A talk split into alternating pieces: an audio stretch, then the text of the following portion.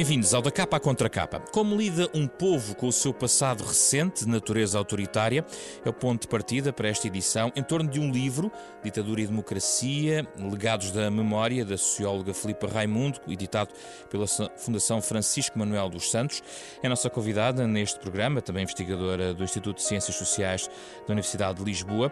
E convidamos também José António Barreiros, advogado, longa carreira, trabalhou com Salgado Zenha no governo, logo após o 25 de abril, e foi secretário do Conselho de Ministros, liderado por Pinheiro de Azevedo. Tem, portanto, uma testemunha direta do verão quente, conheceu essa transição por dentro, tem agora também, naturalmente, um olhar suficientemente distanciado para trazer a sua reflexão sobre este tema que nos vai ocupar nos próximos 30 minutos.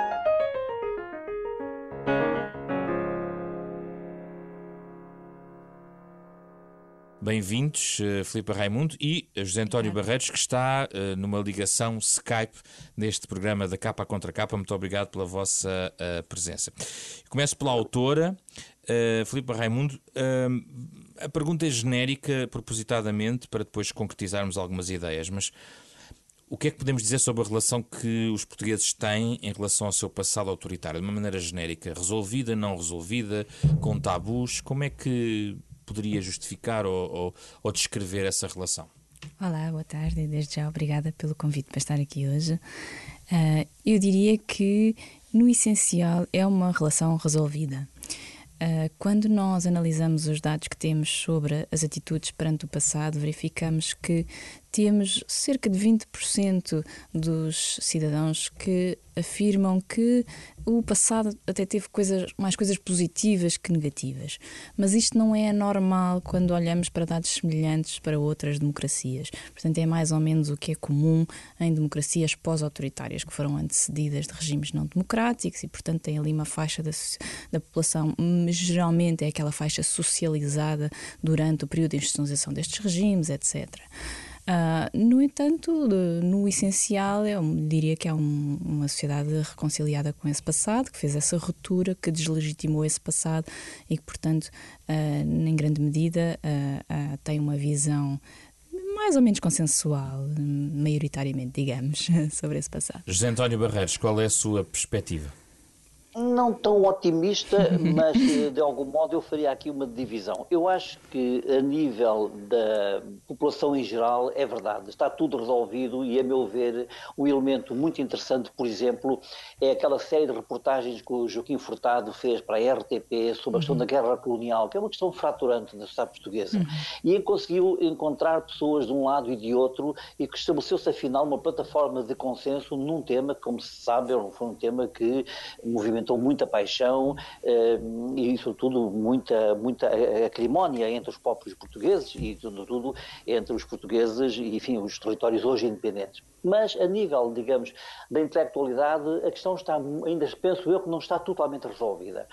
Nota-se, por exemplo, na historiografia alguma dificuldade, por exemplo, em reconhecer certas particularidades do passado que foram positivas, não há que sofismar as questões eh, tal como se colocam. Eh, há temas, por exemplo, como se, se a investigação sobre, por exemplo, as temáticas da polícia, encontram sempre também aqui alguma restrição nos meios académicos por se supor que isso significa uma legitimação eh, das instituições repressivas. E, portanto, eu penso que ainda vai levar algum tempo até que se estabeleça efetivamente eh, uma objetivação da questão, uma análise mais, eh, mais fria da questão e, porventura, menos ideológica, porque a questão, e eu termino eh, dizendo, talvez as questões ideológicas ainda sejam muito presentes e a condicionar muito, efetivamente, a objetividade da análise.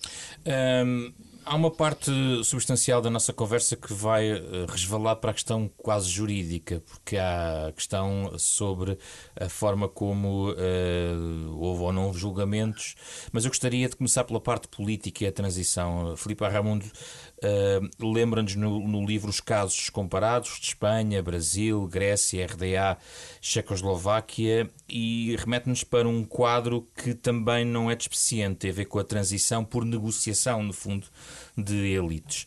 Uh, e isso tornou a, a, transição portuguesa, digamos, da ditadura para a democracia uh, relativamente suave ou, digamos, aquilo que nós entendemos à distância e não só como PREC, tornou-a demasiado acidentado por comparação com outros países? A, a questão é para mim. Uh, por comparação com outros países, temos uma ruptura mais intensa e um ajuste de contas com o passado uh, mais intenso. Deu o exemplo, por exemplo, que eu, que eu dou no livro da, da República Checa, inicialmente Checoslováquia, depois é essencialmente a República Checa que vai seguir esse caminho. Uh, a Alemanha de Leste, a Grécia, uh, são rupturas mais profundas e que geram maior convulsão na sociedade a, a, parte mais de, associada à radicalização política uh, acontece paralelamente e vai se entrecruzar com o processo de ajuste de contas, mas uh, é específica muito da, da, nossa, da nossa transição democrática.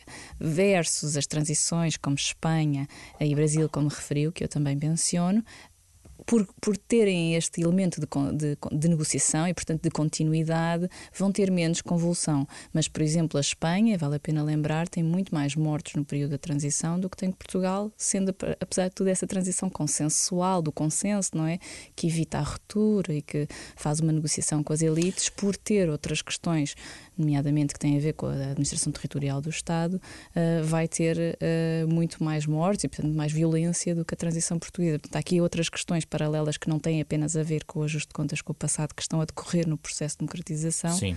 e que Sendo baralham que um bocadinho. O ajuste de contas pode passar, vai desde a tal lista de restrições de direitos políticos que existiu até aos saneamentos, Exato. não é? Portanto, é um processo uh, gradual e que depois também culmina mais tarde numa certa normalização, permite a uma certa elite económica regressar. Portanto, Exato. este é um quadro uhum. gradual. José António Barreiros viveu isto muito de perto como é que foi feita, na, o que é que correu bem, ou, ou, como é que foi feita esta transição, sendo que eh, houve também integração de, de personalidades e, e, algumas políticas que tinham estado no antigo regime e que acabaram por também ter um papel na, já em democracia no, no, no sistema uh, parlamentar partidário. Sim, eh, eu acho que eu concordo com o Filipe Raimundo na análise comparada que ela faz, concordo inteiramente. No nosso caso específico, eh, esta, esta transição tem algumas especificidades pelo seguinte. Em primeiro lugar, o antigo regime caiu de podre, ninguém pegou em armas por ele, eh, não houve como da transição da, rep, da monarquia para a república, enfim, não houve um paiva coceiro que tenha feito incursões para estabelecer a monarquia, não, não houve nada disso. Mesmo o que houve, de facto, foram tentativas de, de surgimento, mas mas em reação agora sim ao modelo de sociedade que se iria consolidar, nomeadamente a partir do momento em que surge o 11 de março e toda a aceleração revolucionária, surgem então reações de extrema-direita, hum, enfim, e não só de extrema-direita, enfim, de direita e de extrema-direita eh, por, por oposição. Mas em relação à questão que coloca, é verdade, foi uma solução de conveniência, mas nisso não fomos muito diferentes do que, eh, do que se passou anteriormente. Isto é, houve sedimentos, houve pessoas que foram foram afastadas dos lugares, mas lentamente, não só a nível, digamos, das grandes famílias regressaram e outras novas famílias começaram a ocupar o seu lugar, mas muitas pessoas ligadas claramente até ao aparelho repressivo do regime acabaram por ser agraciadas direta ou indiretamente. E algumas até vieram a desempenhar cargos significativos e, e, e bastante relevantes. Em relação, por exemplo, claramente à questão do julgamento, por exemplo, dos PIDs e tudo isso, se é verdade que houve uma retórica eh, político-jurídica que faria pensar que tudo isso passaria a nível de um apuramento de responsabilidades, depois tudo ficou apenas, enfim, precisamente no quadro da, da, da retórica pública. Mas porquê, José António Barreiros, porquê é que não foi possível avançar um pouco mais nessa área, embora... Uh, Aliás, no livro explica-se, por exemplo, que em alguns aspectos, a questão do livro negro e da Comissão de Extinção da PID foi um pouco mais longe. Sim. Mas, por exemplo, aquela comissão de inquérito que foi criada por Salgado Zanha, eh, logo em 1974, eh, talvez, no fundo, enquadrando nas tais, tais comissões de verdade que encontramos noutros, noutros pontos do, do mundo, porque é que não teve provimento? Porque é que não avançou muito? O doutor José Magalhães Godinho, que no fundo penso que foi quem ficou responsabilizado por isso, enfim, procedeu lentamente ao levantamento, mas mais naquela perspectiva de que esse levantamento e essa publicação e essa divulgação seria uma espécie, digamos, de vacina suficiente para denunciar aquilo que a censura tinha vindo eh, até ali a, esconder. Mas depois, no que passamos, para além, enfim, deste, deste, deste esclarecimento público, no que diz respeito depois, digamos, ao apuramento concreto de responsabilidades, as coisas tornaram-se mais complexas. E acho que há um momento, por exemplo, em que se poderá captar um pouco as contradições do sistema. É preciso ver, por exemplo, o caso da, da, da, da PID-DGS, eh, que no fundo eh, apoiava as nossas tropas no, esforço de guerra eh, no ultramar e que, portanto, quando se tratou da sua extinção, percebeu-se que havia ali uma miscigenação e uma proximidade muito grande que dificultava soluções mais radicais nesta matéria. E, portanto, o problema destas espécies de capilaridade, capilaridade e, e intercomunicação entre as novas forças no poder e as antigas forças acabou por condicionar muito, muito o processo. E depois, sobretudo, a questão é esta, é que rapidamente uma nova frente de combate surgiu, porque se estivéssemos apenas na dialética de o novo regime e o antigo regime, a conversa era uma, mas de repente surge uma aceleração do processo histórico, surge de facto uma, uma evolução para a revolução, enfim, para o, socialismo por via revolucionária, e então aí, de facto, a frente de batalha alterou-se e, portanto, tudo o que era a velha questão de, de purgar o passado passou para uma segunda linha. Filipe Raimundo, uh, há aqui uma questão de, de, de, processual, digamos, do ponto de vista judicial, digamos assim, inclusive uh, colocava-se a questão dos limites de tempo das prisões preventivas, a necessidade de recorrer a tribunais uh, militares, mas eu leio neste livro, e há muito ainda a fazer, mas que a Comissão de Extinção conseguiu encaminhar processos de mais de 2.600 funcionários e informadores da PID e encaminhá-los para tribunais militares. Sim, correto. E, e eu uh, gosto de salientar esse ponto do, quando comparamos com outras transições à democracia. É que efetivamente há poucas transições que tenham esta dimensão punitiva que a nossa teve. Uh, vale a pena analisar o processo como ele, como ele se inicia, quantos de facto são enviados para o tribunal e também como ele termina. Porque, como, e como é que terminou na maior parte dos casos? Termina que, hum. por uh, ter havido muitos meses de prisão preventiva uh, e com uma série de perdões, no fundo, muitos deles saem em liberdade por já terem cumprido a pena que lhes é atribuída. Uh, e portanto fica um bocadinho, e essa é parte da explicação pela qual, uh, quando perguntamos aos cidadãos acham que fez, foi feita justiça. Dizem que não, a, não foi feita justiça. A percepção é que não foi feita justiça. Eu acho que é por isso, não é? Pelo desfecho, mais pelo, pelo processo, é pelo desfecho. Quer dizer, o que interessa é fundamentalmente ver o que é que aconteceu. Mas, do ponto de vista comparativo, e se quisermos ter uma noção relativa de como é que é o nosso processo em relação a outros, vale a pena lembrar que há poucos que tenham esta dimensão, mesmo que o desfecho tenha sido este. E se olharmos para as várias frentes que eu tento cobrir no, no livro, não é? Portanto, a restrição dos direitos políticos, os saneamentos, todo o processo de deslegitimação e de, um, enfim, uh, associado a este este, processo tem pouco paralelo. Tem, eu dou aqueles exemplos que já mencionei aqui, da República Checa, da Grécia, da Alemanha de Leste, mas são menores, minoritários, quando comparados com os processos em que, pelo menos naquele período de transição à democracia, não há grande janela de oportunidades para fazer isto. Depois, anos mais tarde, já sabemos, com o direito internacional, a jurisprudência, etc., quando isto se torna uma norma, uh, passa a ser possível até, por exemplo, os casos da Argentina, que tinham subitamente interrompido uh, por receio que os militares interrompessem o processo de democratização. Mas continua é... a ser investigado. Exato, anos Até mais pela sociedade exato, civil, ainda... esse caso. Exato, exato. José António Barreiros, porquê é que muita gente diz que não foi feita a justiça? Tem razão? É, sabe, a Filipe Raimundo observa uma coisa que tem uma contemporaneidade total, isto é, em Portugal, talvez seja um resquício da Inquisição, eh, o processo, o processo enfim, judicial, policial, o processo passou a ser uma realidade em si. Isto é, alguém ser detido, eh, ou, e neste caso preso preventivamente, acaba por equivaler à única condenação que sofre, porque o destino final, ser condenado ou absolvido, deixa de ser interessante, eh, porque é aquela prisão preventiva que passa a valer. Alguém está sujeito a um processo a desafio que nunca mais se resolve em termos de uma decisão definitiva, passa a ser, em termos de estigma social, em termos de, digamos, da carga punitiva, psicológica sobre a pessoa, a sanção que lhe é aplicada. E, portanto, fica sempre sempre na comunidade a ideia de que, esperando uma decisão final, ela não surge. E fica nos próprios a ideia de que, apesar de tudo, sofreram aquilo que acabou por ser a sua verdadeira condenação. Ou seja, de fundo, se eu tentasse encontrar aqui um denominador comum,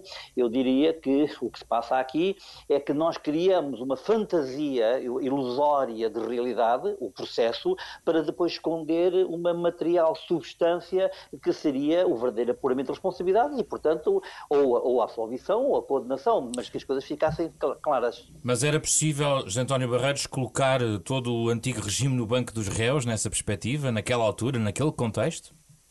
Tecnicamente era possível, teoricamente era possível, na prática não era possível. Como lhe disse, a miscigenação começou a tornar-se muito clara e às tantas nós acabamos por ombrear com pessoas que no exame rigoroso dos próprios critérios que foram, digamos, substanciados logo do princípio, enfim, estariam obviamente excluídas eh, por ligações, eh, por ligações que tinham tido ao aparelho, ao aparelho do, do, do antigo regime. Mas... Até porque, eh, importa dizer, esse, esse enunciado que foi feito foi também de algum modo tão genérico que a simples pertença a já era, digamos, causa de exclusão.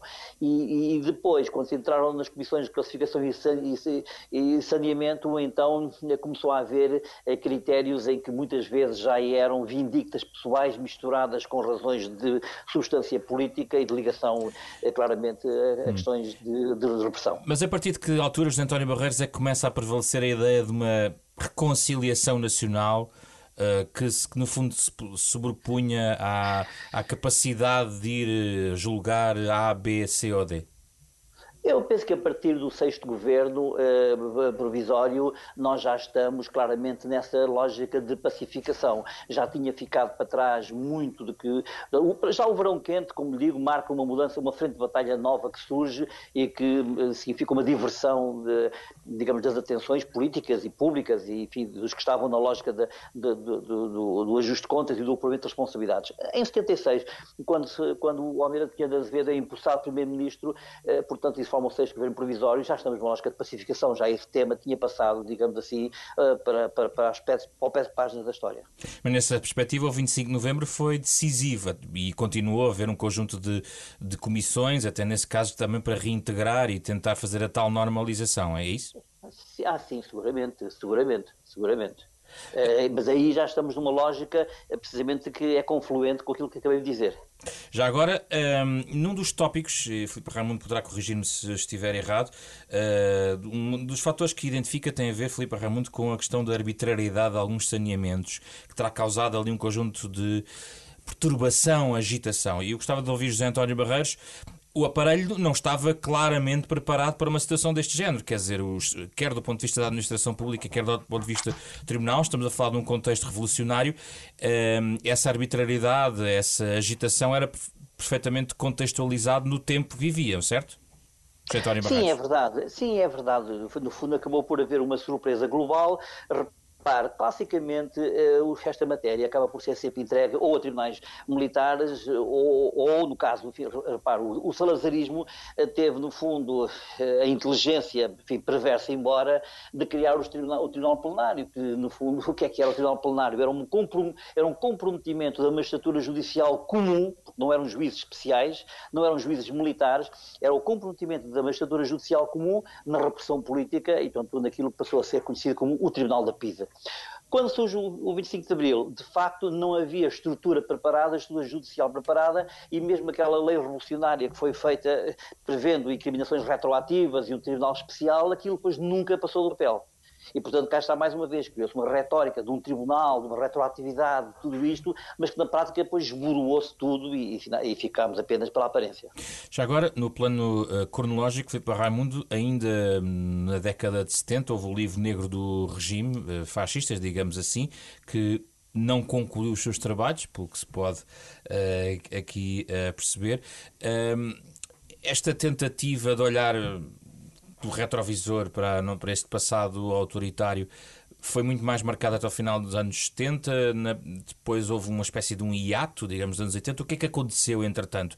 Esboroou-se, normalizou-se, silenciou-se? Pois, eh, era uma comissão uh, composta por muito poucas pessoas que tinham que estavam a título pro bono a trabalhar para ela, que depois uh, subcontrataram historiadores para nela trabalhar, incluindo o professor Fernando Rosas, por exemplo, foi um dos historiadores que trabalhou nesta comissão. Uh, e, as coisas foram-se fazendo à medida do possível, sem nenhuma já. sem nenhum interesse ou grande incentivo, não é? Para dar grande celeridade a este processo, quer dizer, já tinha passado toda aquela período de catarse e, portanto, já era um bocadinho deixar isto uh, registado. E isso prolongou-se durante muitos anos. Muitos anos. Quando é. é que ressurge? Há algum ressurgimento? É algo episódico? Quando é que. Porque uh, um dos tópicos, curiosamente, uh, que Filipe Ramundo revela em relação a, digamos, ao motivo do livro, ou de certa maneira um contexto, tem a ver com aquele concurso onde Salazar foi eleito o maior português de sempre. Isto já foi há mais de 10 anos. Exato, sim, sim, sim, sim, há mais de 10 anos. E é isso que retorna ao debate? É um debate adormecido? É como um vulcão? Que aparece de vez em quando com uma fumarola? Eu acho que é uma boa, uma boa comparação. É, eu acho que é isso. É, é, é um passado que retoma. Por exemplo, podemos. Uh, um fim de semana passado tivemos mais uma vez a, a notícia de que vai avançar o tal do museu em Santa Combadão. É, é um projeto já dos anos 80 e que de vez em quando, de X em X anos, há uma notícia de que o museu vai avançar, depois o museu não avança, não sabemos. E portanto são sempre pequenos episódios que uh, trazem trazem este tema de volta, mas que se esfumam uh, em pouco tempo. Portanto, não é um. Quer dizer, se olharmos para as democracias de leste, por exemplo, em que o passado está sistematicamente, até mesmo na competição política, quer dizer, há muitos anos mais. E isso é bom ou é mau, na sua opinião? o passado estar eh, ausente ou estar presente? Estar eh, é, pode ser uma visão extremista, estar constantemente presente. Conhecemos de facto casos em que o, o passado está constantemente presente no presente, passa a expressão.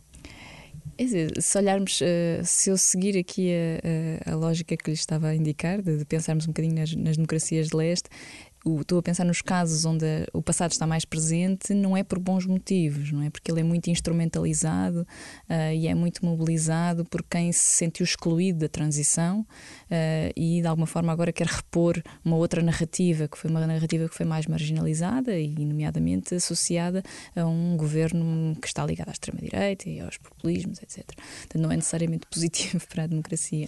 Qual é a sua perspectiva, José António Barreiros? Eh, é preciso falar mais do passado? É preciso investigá-lo? O que é que é preciso fazer em relação ao passado?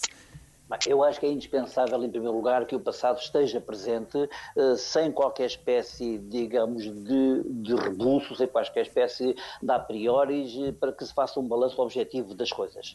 É preciso que haja uma objetivação na análise, como já disse há pouco, não quero repetir-me, uh, e é preciso, sobretudo, que se saiba distinguir alguns planos. Por exemplo, vou concretizar para que se perceba o pensamento. O salazarismo Há que, há que distinguir do salazarismo aquilo que foi a política interna do ponto de vista da segurança do Estado, e sobre isso está muito, muito tudo dito, muito dito, enfim, o essencial está, está, está, está já afirmado, mas, por exemplo, há que distinguir aquilo que foi a política externa portuguesa eh, que permitiu que Portugal fosse poupado ao esforço de guerra e ao sacrifício da guerra.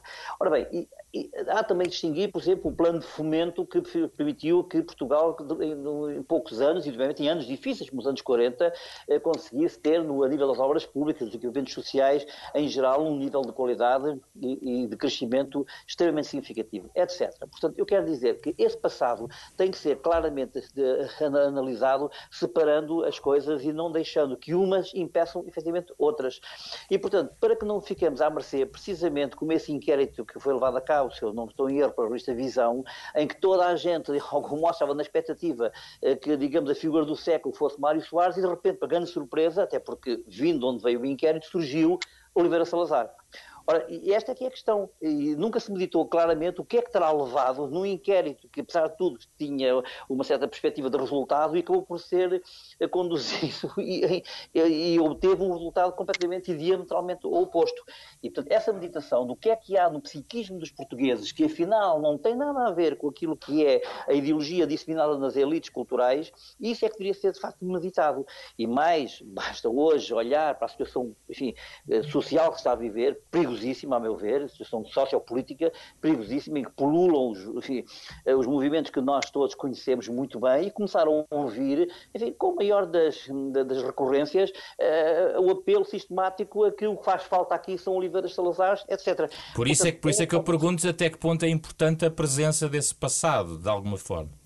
É porque, é, é porque, repare, porque no fundo, isto, o, acho que o Freud explica isto, todo o recalcamento, não é? Uh, todo, todo, o recalcamento acaba por ser uma sublimação. Isto é, de tal modo a situação do antigo regime ficou recalcada uh, e não está liberta em termos de uma exposição pública que, de facto, acaba por criar até fantasias, até fantasmas, até ilusões distorcidas, distorcidas, assim, à direita, porque, efetivamente, foi, acabou por ser reprimido à esquerda. Se houvesse, digamos, uma exposição clara, as pessoas acabariam por formar uma uma ideia, melhor ou pior, e a pacificação uh, existiria. Mas há, mas há alguns filtros, de, até do ponto de vista legal. A Constituição não permite, por exemplo, um, um partido com uma ideologia de extrema-direita. É a Constituição que o proíbe. Sim, mas isso, isso para mim não me faz, não me faz, digamos, espécie, só faz espécie é que, digamos, os extremismos sejam configurados, eh, digamos, numa certa, numa certa lógica, como se apenas um deles fosse, fosse perigoso. Percebo que num país historicamente situado como Portugal, esse extremismo de direita tem uma recorrência de um regime que foi abatido e, portanto, como tal, enfim, eh, seria um pouco o mesmo da proibição constitucional de repescar a monarquia, digamos, alterando o regime republicano. Mas, mas, mas enfim, mas também ninguém está a pensar que com, isso se conseguiria o estabelecimento de um partido fascista, mas sim, é, pura e simplesmente, digamos, uma exposição do passado. E até diria mais, não querendo alongar-me na resposta. Eu acho que aqui é uma questão de semântica que devia ser finalmente posta nos seus devidos termos. O Manuel Lucena, que foi um dos mais eh, lúcidos espíritos desta geração, enfim, à qual eu pertenço, foi muito claro a dizer, atenção, em Portugal não houve fascismo, para haver fascismo tem que haver movimento fascista. Ora, não, não nos confundamos, Salazar era um católico conservador, não era um pagão revolucionário. Salazar queria ordem, paz e tranquilidade das famílias e das ruas e não queria a revolução permanente. A primeira coisa que ele fez, mal teve possibilidade para isso, foi mandar prender o Rolão Preto, esse sim, o nacional sindicalista, esse sim, que pretendia um regime fascista. Ora, quando nós continuamos a insistir, antigo regime igual a fascismo, nós estamos no plano da semântica, portanto, a criar uma ideia que acaba por falsear a realidade e contaminar a análise. Filipe Raimundo, sobre esta necessidade do presente estar, do passado estar uh, presente, até porque em 2019 poderá ser inaugurado o Museu de Peniche, não é? Uh, portanto, a Fortaleza, isso também levou a um debate recente, uh, mas sobretudo esta, esta dinâmica que, política do, do, contemporânea, que é este é um país onde neste momento não existe uma, uma movimentação política de extrema-direita declarada, quer dizer, com base em, em, nada do que possa ter acontecido no passado. De certa maneira, não há aqui também um ajuste de contas com o próprio passado uh, que tem que existir? é difícil fazer a relação entre, entre uma coisa e a outra. Um, eh, já, já, já me foi pedido mais de uma vez que fizesse essa, essa relação de percebermos se a ausência desta extrema-direita pode estar de alguma forma associada à forma como lidamos com o passado imediatamente a seguir à transição. E não há uma resposta muito clara sobre isso, até porque nós sabemos que existem pequenos grupos de extrema-direita que aí estão, alguns deles a crescer nas redes sociais e não sabemos exatamente onde é que, até quando, é que, até onde vai crescer este, este movimento. Mas há de facto aqui um processo de deslegitimação em Portugal que eventualmente uh, torna mais difícil esta linguagem e esta e, e, também a ausência de uma série de, de a ausência de problema de, associado à imigração, associado à religião, etc. Portanto, faz deste cantinho a partida mais permeável a este hum. tipo de... Já agora, uh, e penso que também está na linha do que dizia José António Barreiros, uh, em relação àquilo que foi o Estado Novo, uh, Filipe e quem pegou, no fundo, uh, nesta matéria, sendo um campo de estudo, Uh, havendo arquivos, uh, uns depositados, ainda muitas coisas no domínio privado. Há muito ainda para estudar neste processo e o que é que diria que é aquilo que deve, ou que na sua opinião, mais curiosidade, ou uh, do ponto de vista até académico, leva em relação a este período de, de tempo do século XX? Ou seja, há muito para estudar e o que é que há, na sua perspectiva, de mais interessante para estudar nesta relação entre ditadura e democracia? Relativamente a Portugal, eu acho que ainda há várias coisas para estudar, algumas poucas delas eu, eu, menciono aí no livro, à medida que vou conversando com o leitor, vou dizendo, mas não sabemos ainda o suficiente sobre isto. Há muitos pontos de interrogação que leio neste livro, de Exato, facto. é muito eu própria com vontade de dar continuidade a esta investigação e também deixando dicas para quem se interessar por mas estes vamos, temas. Vamos dar alguns exemplos do que também está no livro. O que é que, por exemplo, falta, na sua opinião, estudar um pouco mais? Um dos, dos, exemplos que eu dou, e apesar de eu já contar um bocadinho a história do processo de restrição dos direitos políticos nas primeiras eleições, de, nas eleições de 75 e também nas eleições de 76, uh, esse, esse processo está por estudar. É? Sabemos que houve outros, outras transições à democracia que também, poucas, mas algumas que também aplicaram este tipo de medida de restrição dos direitos políticos. Portanto, dizer quem uh, colaborou com o regime anterior não deve poder participar nas eleições fundadoras da democracia. Nós tivemos esse processo, mas sabemos muito pouco sobre ele, como é que isto de facto foi implementado, como é que os partidos reagiram a isso internamente, como é que geriram isso, uh, que eventualmente que impacto é que isso teve sobre as primeiras eleições. Teria sido diferente se não tivéssemos tido esta restrição? Ela teve algum efeito uh, na representação que tivemos na Assembleia Constituinte? José António Barreiros, a sua geração pode fazer mais, dado que viveu uh, estes tempos, pode fazer mais para trazer mais verdades sobre este período histórico? Uh, Teoricamente sim, na prática não sei se não estará já instal... não estão instaladas duas coisas. Por um lado, já uma certa preguiça intelectual nas pessoas eh, que acabaram por se burguesar eh, e, portanto, como tal, vivem hoje as delícias, enfim, dos lugares que conquistaram, das famílias que constituíram, de um pessimismo muito grande, eh, enfim, pulula um bocado por aí a lógica do eh, não foi para isto que se fez o 25 de Abril, que é uma lógica muito demissionista. E, portanto, penso que por aí, eh, por outro lado, enfim, penso que por aí há uma limitação. E depois há uma segunda limitação, que é a limitação, digamos, do compromisso. Isto é, há pessoas que, de algum modo, acabaram por estar hoje em situações que lhes tolhem muito a liberdade de expor e, por outro lado, enfim, os estragos da memória, não é? Porque, apesar de tudo, é uma geração que já começa a ter a idade que tem, já estamos nos 70 anos e, portanto, já confundem muito aquilo que foi a realidade daquilo que gostariam que fosse a realidade. Mas, enfim, ainda há espíritos lúcidos, seguramente. Hum sugestões para quem quer eh, saber mais, ler mais, ver mais? Comece por si, Filipe Raimundo.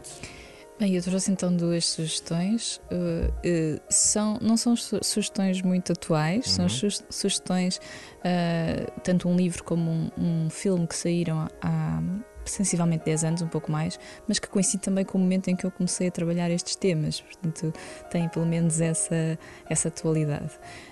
um deles é um filme, chama-se uh, As Vidas dos Outros. E é um filme, bem, curiosamente acabei por trazer duas referências sobre a Alemanha, não foi, não foi intencional.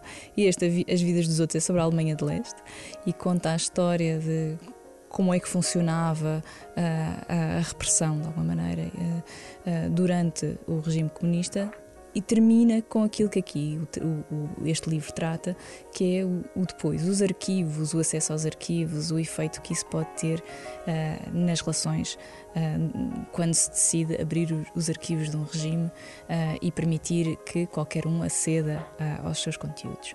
Uma gestão complicada, um tema que por acaso o livro não aborda e que é interessante de abordar. O outro é um livro uh, intitulado As Benevolentes, de Jonathan Little, que conta uh, sobre a Alemanha, mas a Alemanha nazi, e que é, é a história de alguém que trabalha para as SS por acaso. Uh, que entra completamente no sistema, que é bastante uh, responsável pelo que se passa. Portanto, é uma história inventada, não é? Uh, mas que faz esta reflexão a posteriori sobre o seu papel, não mostra grande arrependimento, assim, acima de tudo não se acha responsável, uh, porque é a história da vida. Foi ali parar, fez o seu papel e, portanto, o que eu acho interessante sobre este livro é que não é a história a preto e branco, não é o bom e o mau, é, é, é complexa, é dura, é difícil de ler, é pesada em todos Sim, os sentidos. É um grande volume. É. José António Barreiros.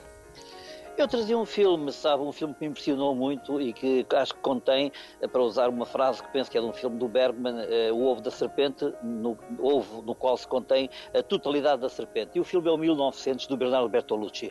É um filme extenso, é um filme, no entanto, que cobre exatamente o tema e é como é que surge o, o, fascismo como fenómeno social e depois como fenómeno político e como fenómeno revolucionário e como fenómeno contra-revolucionário. Eu acho que é interessante, enfim, acho que esse filme, para mim, encheu as medidas e, e poderia dizê-lo que vale a, pena, vale a pena olhar para ele. É um filme que não perde, não perde, pelo contrário, ganha a atualidade. Muito obrigado, José António Barreiros, Filipe Raimundo. Gosto de tê-los aqui no Da Capa à Contra Capa, onde falámos sobre a ditadura e a democracia. Este é um programa da Renascença em parceria com a Fundação Francisco Manuel dos Santos, para ouvir ao sábado de manhã, às nove e meia da manhã. Também depois, a qualquer momento, pode ouvir na sua versão integral em rr.sap.pt, em podcast, nas plataformas digitais habituais e também na nova aplicação da Renascença. Ouvimos em fundo as notas de Mário Lajinha, autor do genérico do programa, com eh, Carlos Vermelho, André Peralta, Ana Marta Domingos e José Pedro Frazão. Regressamos na próxima semana para mais um debate neste da capa à contra capa.